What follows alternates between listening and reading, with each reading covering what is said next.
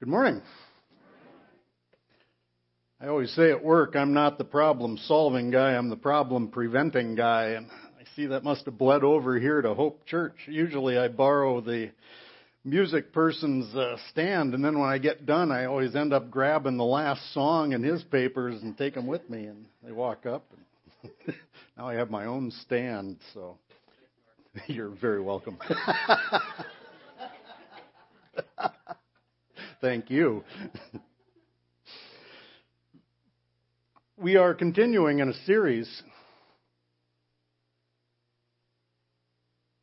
If I can find it. The Good Life. It's somewhere. Help! what am I doing wrong? We were? Okay. That'll we'll do it. That'll do it. Thank you. That's me, by the way, not them. We're continuing a series on the good life. Last week, Mike opened uh, talking about praying for ourselves. I'm going to pick that up and take it another step today, talking about praying for for others. And just as a bit of a disclaimer, every single thing that Mike said last week was exactly what I was going to say today. So he stole all of my thunder. So if this is a little dry today, you can blame Mike. it's his fault. Well, we're looking uh, today at James 5, 16 through 18. Our verses are printed in our worship bulletin. It says, uh, Therefore, confess your sins to each other and pray for each other so that you may be healed. The prayer of a righteous person is powerful and effective. Elijah was a human being, even as we are. He prayed earnestly that it would not rain, and it did not rain on the land for three and a half years. Again he prayed, and the heavens gave rain, and the earth produced its crops. You hear a lot these days about uh, Oh, it don't matter. We'll just leave it. Okay. You need the flash drive back. I got that. You hear a lot these days about people debating prayer. And they even do scientific studies now saying, you know, we did these tests and experiments and prayer doesn't work and prayer doesn't help and prayer doesn't make a difference.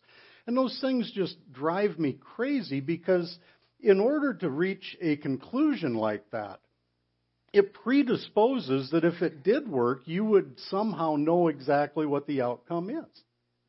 I laugh at these people. It's kind of like somebody trying to return a defective dog whistle because they buy it, they blow into it, and nothing happens, so they think, well, this thing is defective.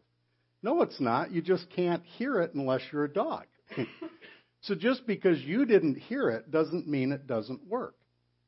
And a lot of these tests and experiments that conclude that prayer doesn't work, I really wonder what they believe it would do if it did work. Because obviously, what they expect to have happen isn't their result, so therefore they draw these erroneous conclusions. And what really got me thinking about this was years ago, we're studying in the New Testament and one of the things that we came across in there is that you would assume that if anybody knew how to pray effectively, it would be Jesus Christ, right? Who else more than him would be qualified to not only pray, but pray effectively? So like Mike pointed out very accurately last week, even Christ's prayers were not answered to his own satisfaction or the way that he perhaps would have liked to see them answered. And the thing that got a hold of me years ago is we were studying the healing miracles of Jesus. And it was really no different than today when people try to do experiments on prayer. They say, well, prayer doesn't work because we prayed for these people, but they're still sick or they're still broke, or they still died. But if you look at Christ's track record, You, we laid out the healing miracles of Jesus out of the New Testament, and there's a bunch of them, and those are just the ones that are recorded. And you know what every single person has in common that Christ healed? They all died. They're all dead. Even the ones he brought back from the dead died again. so when you think about that, the conclusion is what's the point? Like my friend Jay was saying, what exactly is the point of all this if they do this, they pray and then they die, then it's like it didn't work. Or obviously, the goal or the result of prayer must have been something different than just sustaining people's life or giving them comfort in this life. And that's intriguing because, you know, this is the thing that made me look a little deeper into what exactly is the point of all this. If prayer did work, what would that look like exactly? And to give a little background to this, you know, I thought that uh, as much as I'd love to dive into the nuts and bolts of this and tear apart some verses, I thought I'd, as usual, go off here into left field for a while and simply tell you a story. And the story that I'm going to tell you is one that laid the foundation for everything I believe about intercessory prayer. And it's a story that greatly impacted me. It kind of reminds me of testimonials, late night TV, cable TV, that's all you have. Testimonials. Trying to sell you stuff. Te- because testimonials work. If I buy a book that and am I actually going to invest in reading it and implementing it, be it a uh, diet or a get rich quick scheme or even the Bible? The main motivation I've found in life is seeing seeing it work for somebody else. And based on the results they got, that inspires me to do it. So that's why I couldn't have thought of a better place to start talking about praying for others than the way that this was presented to me. Not out of a book, but out of a personal experience. As some of you know, I drank up 10 years of my life. And coming off the heels of that, I got out of rehab and, uh, or we call it the spin dry. and uh, I got into a recovery program, and the first year I spent sober but miserable, white knuckling it. And I, for the life of me, I couldn't put together this God thing. I had just spent 10 years of my life talking myself out of any kind of a belief in God studying alternative beliefs that explain the Bible without having there be a real God to explain it. I'm reading books about Adam and Eve or ancient astronauts and stuff like that. So, you know, so into, because the world's job is to lie. Just because you don't believe in God doesn't mean you don't believe in anything. It just means that you believe in something else. The world's job is to provide that something else. So after 10 years of not only drinking my brains out, but of conning and convincing myself that my Christian upbringing was not true, then I was crash landed into a program where my only hope of recovery was to believe in God. Oh, great. You know, now what do I do? So I struggled greatly that first year, and I tried and I could not conjure any faith in God. And in my desperation, a guy I knew talked me into driving all the way up into northern South Dakota with him uh, to a very remote area and spending a weekend at a Christian monastery, a Catholic monastery up in uh, near Marvin, South Dakota, at a retreat. Now that's salesmanship right there. Talking me into blowing an entire weekend in a monastery. Really? So you know I was desperate to actually think about this and go, somehow strangely, that sounds like a good idea. and I'm so grateful that I made that trip because when I got up there, I met one of the most fascinating characters that I have ever had the pleasure of meeting. A guy by the name of Rocky. Rocky physically was a huge man everything about this guy was larger than life, and not in an attractive way.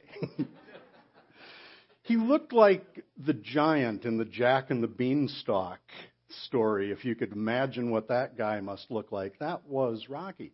Rocky was huge. His fingers were huge and his hands were huge and he was just had this barrel chest and he he was bald and he had this scar running across from his forehead across his face so he had one good eye and one glassed over and and he didn't have a neck. It was just went straight from his head to his these rolling shoulders. And I'd watch him in the when he would eat. He would wrap his arms around his plate and shovel food in like this. And and he had this big booming voice. And I mean, some guys you wouldn't want to meet in a dark alley. I wouldn't want to meet this guy in a light alley.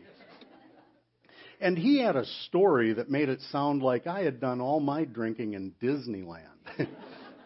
he got the scar from, uh, he broke about every bone in his body surviving a plane crash. And he just, I mean, he had just a, a huge guy with a bigger life and a, and a bigger spirituality. But at first glance, you didn't know he was a gentle giant. You just saw the giant part.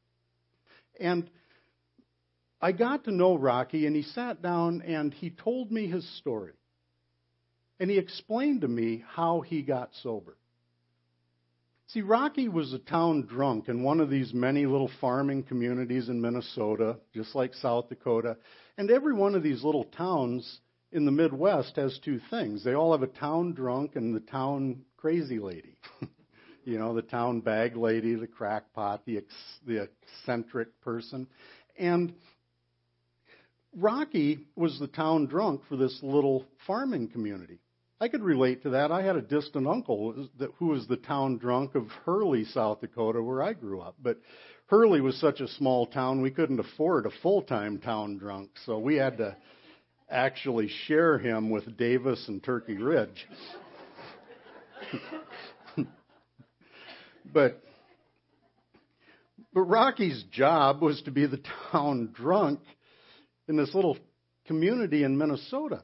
And one night he was on a typical drunk, and the drunk ended badly, as they always do. And Rocky, Rocky ended up bleeding in a ditch, and the local crazy lady found him laying there and tended to him and patched him up and got the bleeding to stop and tended to his wounds and nothing unusual about that it was just another normal saturday night followed by another sunday morning coming down but it was only in hindsight that Rocky could look back and realize that that's when the trouble started. Because shortly after that, Rocky was the recipient of a series of spiritual experiences that literally scared him into recovery.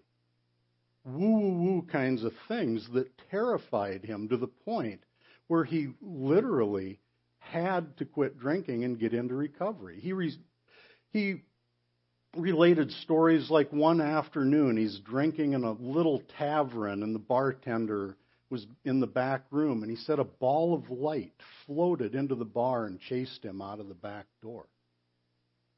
There was another story I remember him telling of one night in the middle of the night he's driving around on these dark gravel roads in the middle of nowhere drinking out of a bottle and driving this old car when all and it gets dark out there in the country and he's driving around, pitch black out, and just like that, his car quits. It is dead. There's no motor, there's no lights, nothing. It dies. So he gets out with the bottle, of course, and starts walking down this gravel road. And he says all of a sudden it started to get light out. It got bright like it was the middle of the day, even though it was the middle of the night. And it terrified him to the point where he throws his throws his bottle into the ditch and he falls flat on his face in the middle of this gravel road, terrified. And it was so bright out that he could see all these details in the distance. He could see the farms. He could even read the family names on the silos of these farm places in the distance. So he falls flat on his face, and finally he gets up enough courage to just peek out of his eye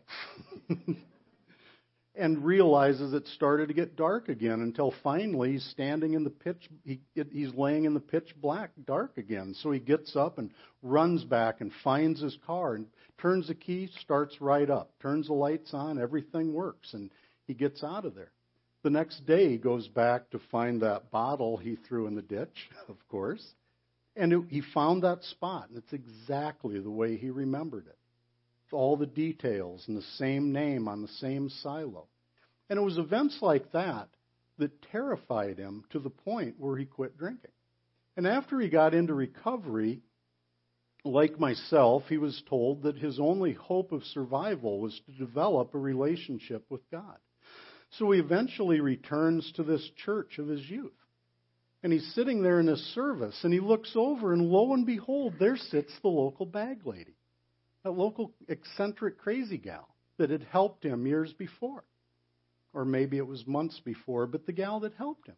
And as soon as the service ended, that old lady makes a beeline over to him and points this crooked finger in his face, and she says words to him that he claimed he never forgot.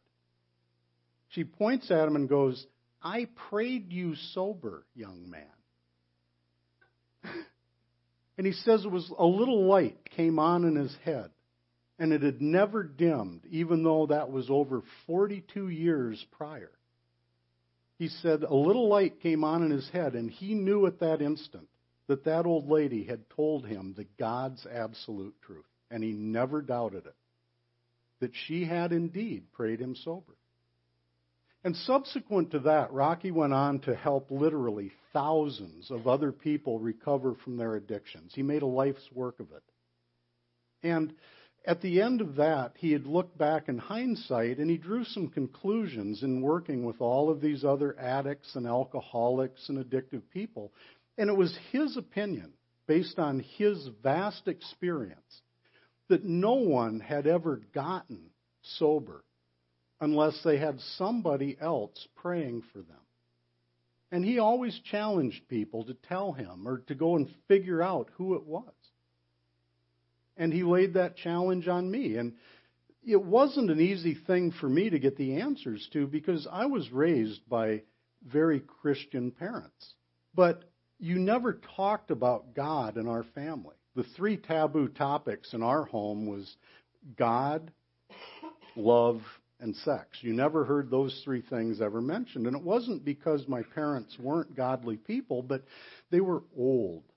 Very, I was raised by old people. My parents were older than most of my friends' grandparents. my dad, and just as an example, I usually tell to point out how big of a generation gap there was growing up.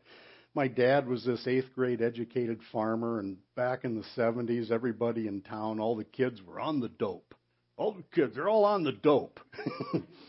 so he tells my mom to have the drug talk with me. And I swear to God, this is exactly what mom says. She sits me down one day and tells me, if you ever go to, a, that's my mom voice.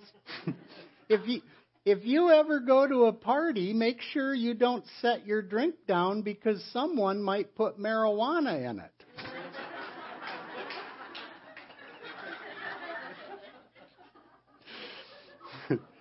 Now, I'm not from Colorado, but I'm pretty sure that's not how it works. But so, of course, from that time forward, every time I went to a party, I intentionally set out an extra drink in the hopes that the pot fairy would bless me with a dime bag. But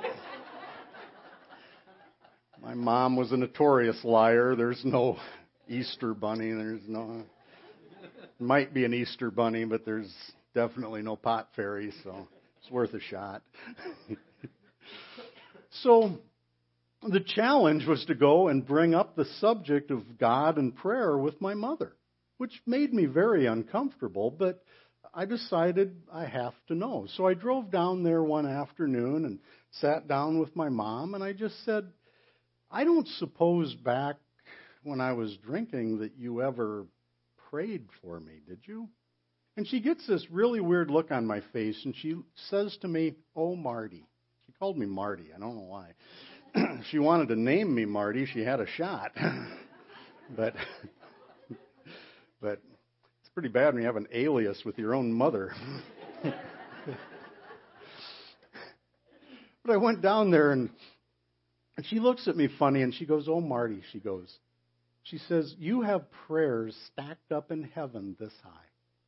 She says, I pray, oh, I pray for both you and your brother every single day. And a little light came on. And it never went out. Because I believed at that point that my friend Rocky was telling me the God's absolute truth. And that prayer truly does matter when we intercede for others, and it truly does make a difference. Because in talking with Rocky, you know, he another challenge he laid on me, he looked at me. The first thing Rocky ever said to me was he didn't look at me and say, Where are you at with God or where are you at with Jesus? He looks at me with that eye and goes, Where are you at with Satan? but it was only through convincing me that evil was real that I could back into a belief in God. Because where I came from, I wasn't sure if there was a God, but I knew there was a devil. I'd seen evil. I knew evil was real. And that's where we had to start. But another thing that Rocky did for me was he looks at me and he, he says, Tell me what happened the night you got sober. And I tell him this story, which at some level seemed like a whole bunch of completely weird, unrelated events. But in hindsight, all of these events formed a perfectly straight line. Had any one piece of that been any different than it was, I would have had, that night would have had a whole different outcome than me checking myself into a treatment center at three o'clock in the morning. And that's how everything just kind of mystically came together. But I tell Rocky this story and you know how you know bartender stole my car keys and I got home but I couldn't get in my house so I had to get in a cab and go drink my way back across town where you know, I've got my keys and drove myself to treatment. And then he looks at me in his wisdom and says, Now tell me what really happened. and I found myself telling him a different version of the same story.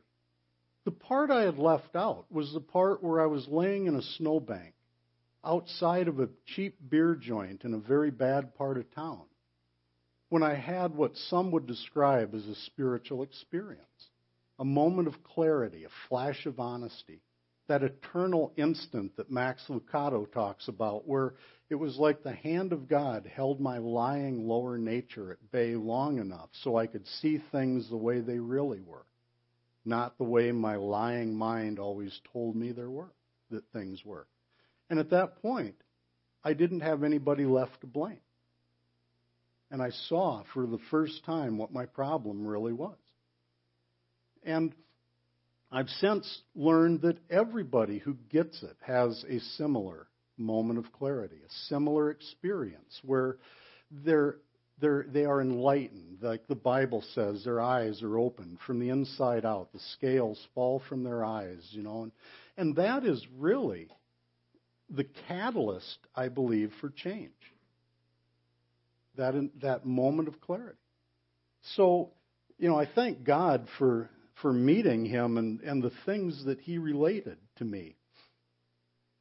And it leads to the question then, like my friend Jay was saying, and what a great lead into this if God is not Santa Claus and our purpose in praying isn't simply to get stuff or have Him fix our problems or, or make everything okay or to insulate us from pain, then what is the use? What is the purpose? Why should we pray? For ourselves, as Mike talked about last week, or pray for anybody? What difference, Hillary Clinton, what difference does it make? But what difference does this make? And you see, I believe first and foremost, the main purpose of prayer I could summarize in one word relationship. Relationship. Connection.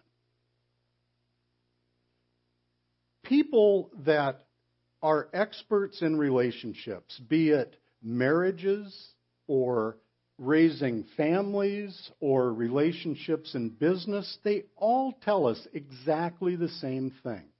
They tell us of the importance of communication. If a marriage is to survive, if your family is going to stay together, if your business is going to succeed, you have to invest, invest heavily in communication. our relationship with God is no different than our relationships with each other. Prayer is talking to God. Meditation is listening to what He has to say.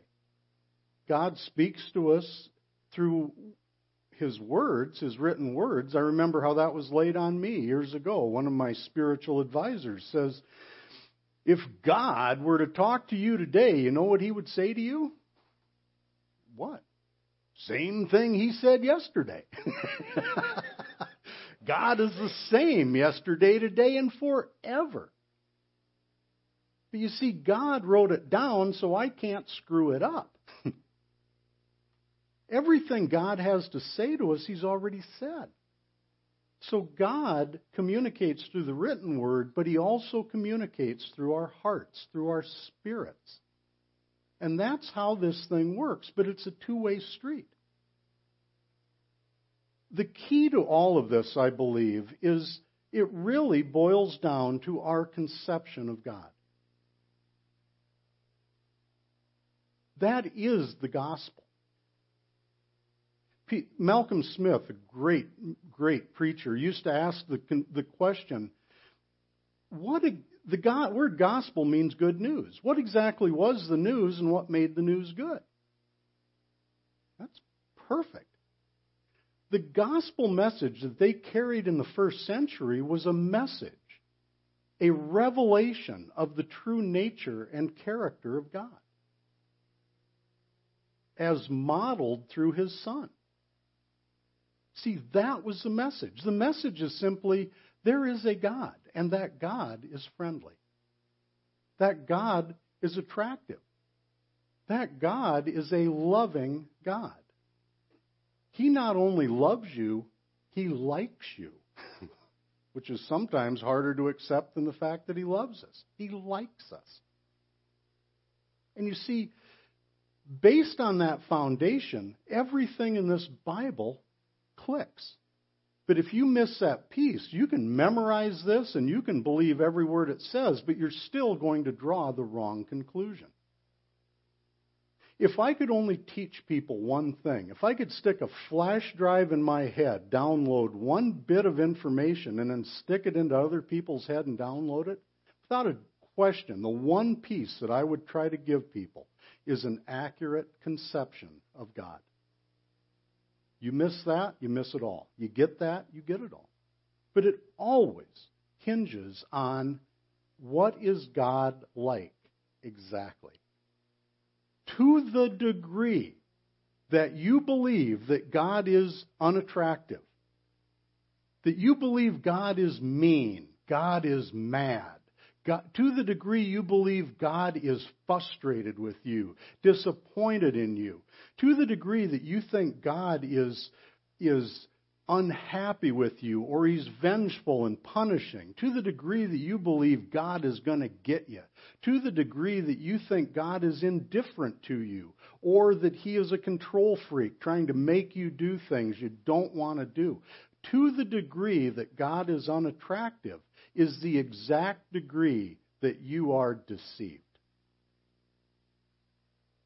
You do not have a conception of God, you have a misconception.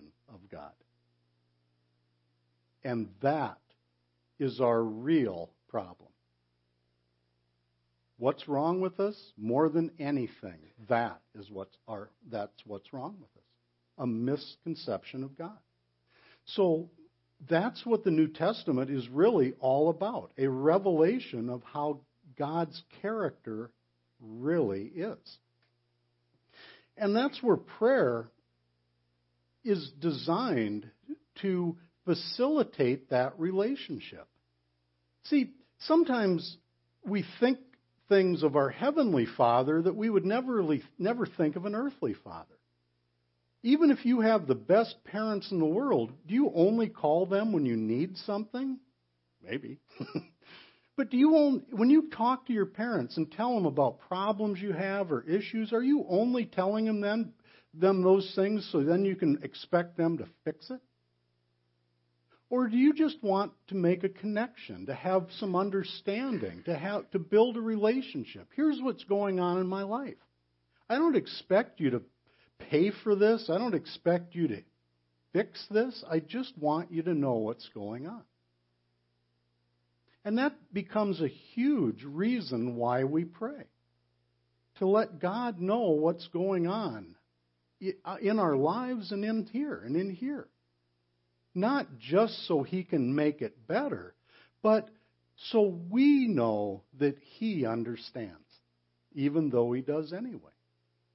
So part of the huge point of prayer is relationship. It's not there to fix it, but rather support us through it. Huge difference. The second thing that prayer, I believe, involves, especially for others, is if we're not getting what we're asking for in prayer, it might be because we're asking for the wrong things. Going back to the example of a perfect parent. If you, if you have a young child and your child comes up begging for cookies or begging for candy, a good parent is going to take that cue and go, Oh, he's hungry. So I'm going to steer him towards something healthier. Just because he's asking for candy, what he really needs is nutrition. How about some fruit? How about having lunch? How about I make you a sandwich? So just because he asks for something doesn't mean that's exactly what you give him. But it's a cue to know that, oh, I can pick up on that and steer him towards something healthier. That's a big part of effective prayer. And as we mature, we learn to ask for righter things. So that leads the question what are the right things? What do we need? I used to ask God for what I want, but my wants are insatiable. You know, I'll I wanted, what do I want? I want it all. what do I need? Not that much. And you see, to differentiate between our wants and needs, this is why I love the prayers that you find in 12 step recovery. There's a lot of prayers in our, involved in the textbook we use in AA. But if you lay out all those prayers in that book, and believe me, there's a lot of them, what you find is all of those prayers end up being prayers for one of three simple things. All we really ask God for are knowledge, willingness, and power. You give me those three things, and I can move mountains. I can walk through walls. If I don't have those three things, I'm not, I'm, nothing is ever going to change. The Bible says my people die for lack of knowledge. Part of my challenge is I don't know. The knowledge I do have is wrong. The way they taught it to me is half of everything you believe is not true. You're going to spend the rest of your life figuring out which half. and that turned out to be very accurate. Our challenge in this world is deception. So we all need knowledge. We need truth. But my old conception of God was that God gave us knowledge of His will and then went like this and go, okay, let's see how you do. It never was explained to me that the same God who gives us knowledge of His will in the same package will always give us a, the will to do it and the power to do it. Why? Because God's not stupid. There's no point in telling me to do something if you know I can't do it, is there? See, that was the whole purpose of the Old Testament. Why did God only give them knowledge of His will? Because that's all they asked for. Okay, Lord, they begged for that law. Tell us what to do, Lord, and we'll do it. Well, uh, it's not going to work. Oh, come on. Okay, here you go. Ten simple rules. They couldn't even keep that a day. So you see, they knew what God wanted, but they didn't have a change of heart that we have in the New Testament. They didn't have God's Spirit given to them where they had the willingness. And you see, that turned out to be the key to everything, I believe. As you've heard us say many times before, this is what authentic spirituality looks like. Ready? God will always change our behavior by changing our desire. That's great news because what that means is you still get to do exactly what you want to do. You just find as time goes on, you want to do different. I don't want to do the things I used to do. I don't get off on those things anymore. Conversely, I want to do things that used to seem like a turnoff or a buzzkill. but it's all about a change of heart, a change of desire, the willingness. And thirdly, it's about God giving us the power to carry it out. You give me the knowledge, the willingness, and the power to do something, I guarantee it will get done. And if that's what we really need to seek for ourselves, as an extension, if we're going to pray for others, that's what they really need. And if I were to add a fourth thing, because I, the definition of intercessory prayer, by the way, I believe is simply prayers we say on the behalf of others that they ought to be saying for themselves if they had a clue. We're just stepping in the gap and saying, this is what this person ought to be saying. but since he isn't, we're going to carry that burden for him or for her. So, what better thing to seek from God for others than that he gives them knowledge, willingness, and power? And if there's a fourth thing, one of my spiritual advisors, a Father Rock, a different Rock, Father Rock had an old Catholic priest that he was a friend with, and that guy had the craziest prayer.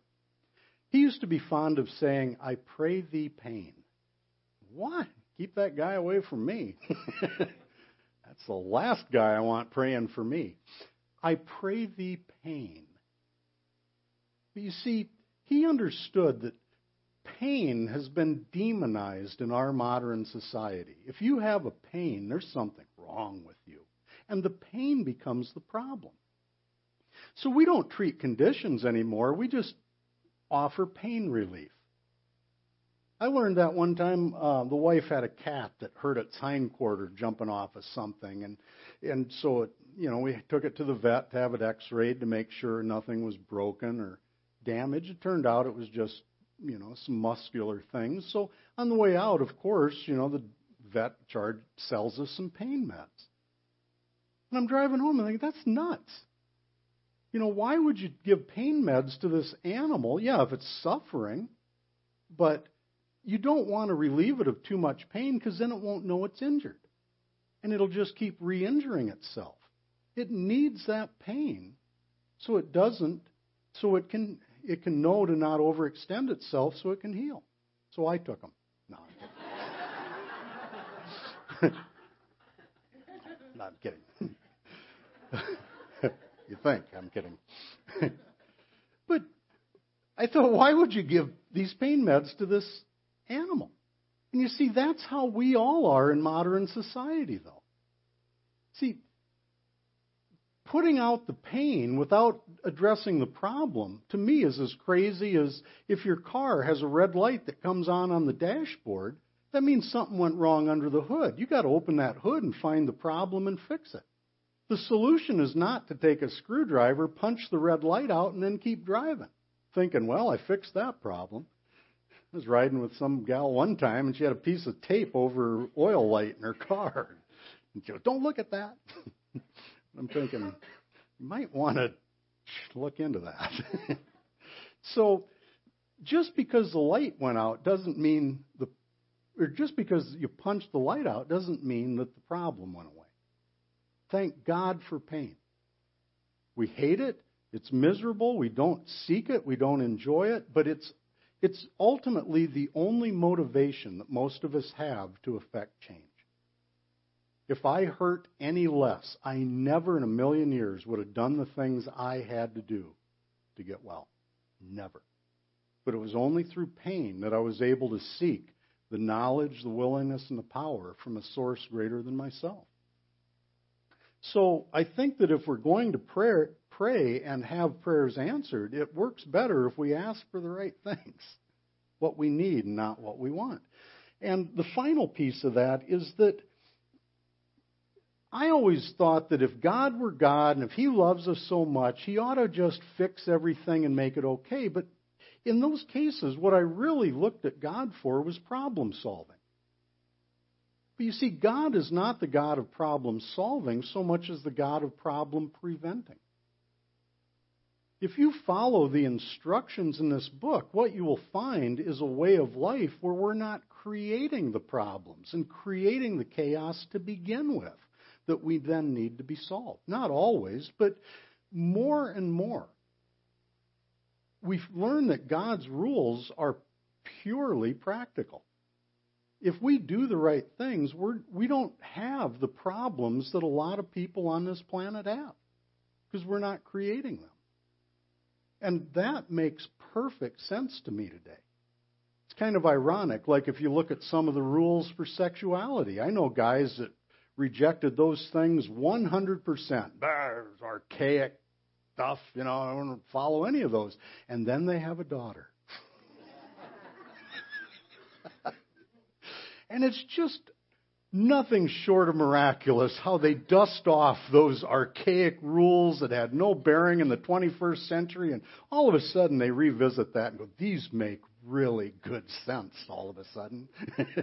These are going to become my rules for my daughter.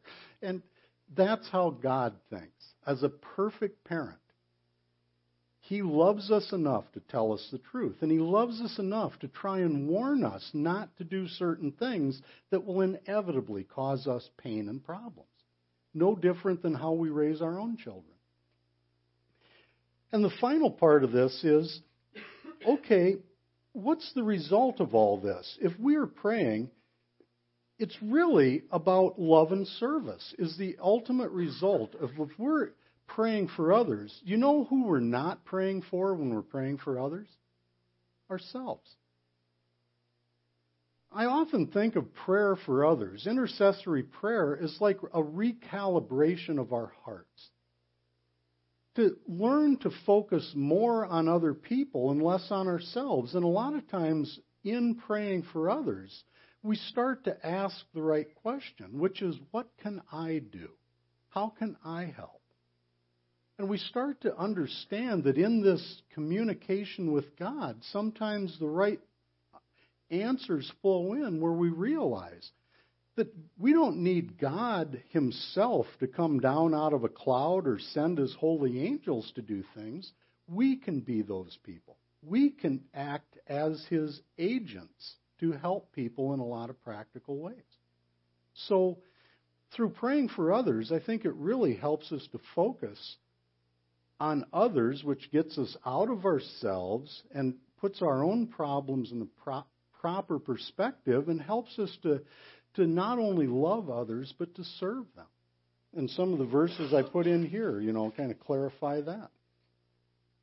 And to wrap this up, then, the final piece of this, and then we'll be done. Somebody's, you know, like many people, you know, have asked the question okay, God is God, and God's going to do what God's going to do. And, and do we add anything by praying, or do we leave anything out by not praying? Is there some magic to all of this? And the final piece that, that occurs to me is that praying for others is really the same process as sending somebody a package and including a return address. See, when you send a package, there's two reasons why you put a return address on it. One is if that package gets lost, they can return it to the sender. Now, I'm seeing Terry look at me funny over here. He's a postman. they don't lose mail anymore. that was years ago before Terry got in there. in theory, hypothetically, if a package were to get lost or misplaced, I say that right? Yeah. Then conceivably, in theory, they could send it back to where it came from. so that is one reason why you would have a return address. But a more important, more practical reason you would put a return address on a package is so people know who sent it to them, know where it came from. I sent my father-in-law uh, a Christmas present one year, and he loved it. Didn't know who gave it to him. the return address said Amazon.com. he gets this thing in the mail, and wow, this is really cool. You know, a really nice flashlight. No clue that we had sent it to him, but you know, if it has a return address, you can give credit where credit is due. You see, I was just talking to a friend of mine about this whole thing yesterday, and he said, Imagine if God just delivered things on cue automatically. How would you know it was God? If you didn't ask Him to do something, and then He did it anyway, you could give the credit to anything or anybody. I'd probably credit it to luck. wow, that was really lucky. But you see, a coincidence is really a miracle where God chooses to remain anonymous. But I don't think God really wants to remain anonymous. I think He wants us to know that He loves us, going full circle back to relationship and back to an accurate conception of Him. So when somebody tells me that something happened in my life and they were praying for me, I take great comfort in that. And if things do, by chance, tend to go okay, I know why. And it's not me and it's not them, it's God. But what if it doesn't go the way that I think it ought to? And you see, this is the last piece, and then I'll shut up, I promise. But this is it. This is the point. We're always trying to pray to overcome the will of a reluctant God instead of praying to align our will with that of a caring, loving God. It's like we approach God in prayer going, you know, if I pray long enough or hard enough or if I suffer enough, maybe God will take pity on me and I can con him into doing what I want to do. Maybe if I make a deal with him, he'll do this thing the way I think it ought to be done. So we plead and we beg and we we make deals with him, try just assuming once again that God's like, oh no, no, no, no. You see, again, our conceptions are wrong because we're asking God to fix things He already fixed. His solution isn't to fix it in this world necessarily. His ultimate solution is to take us out of here.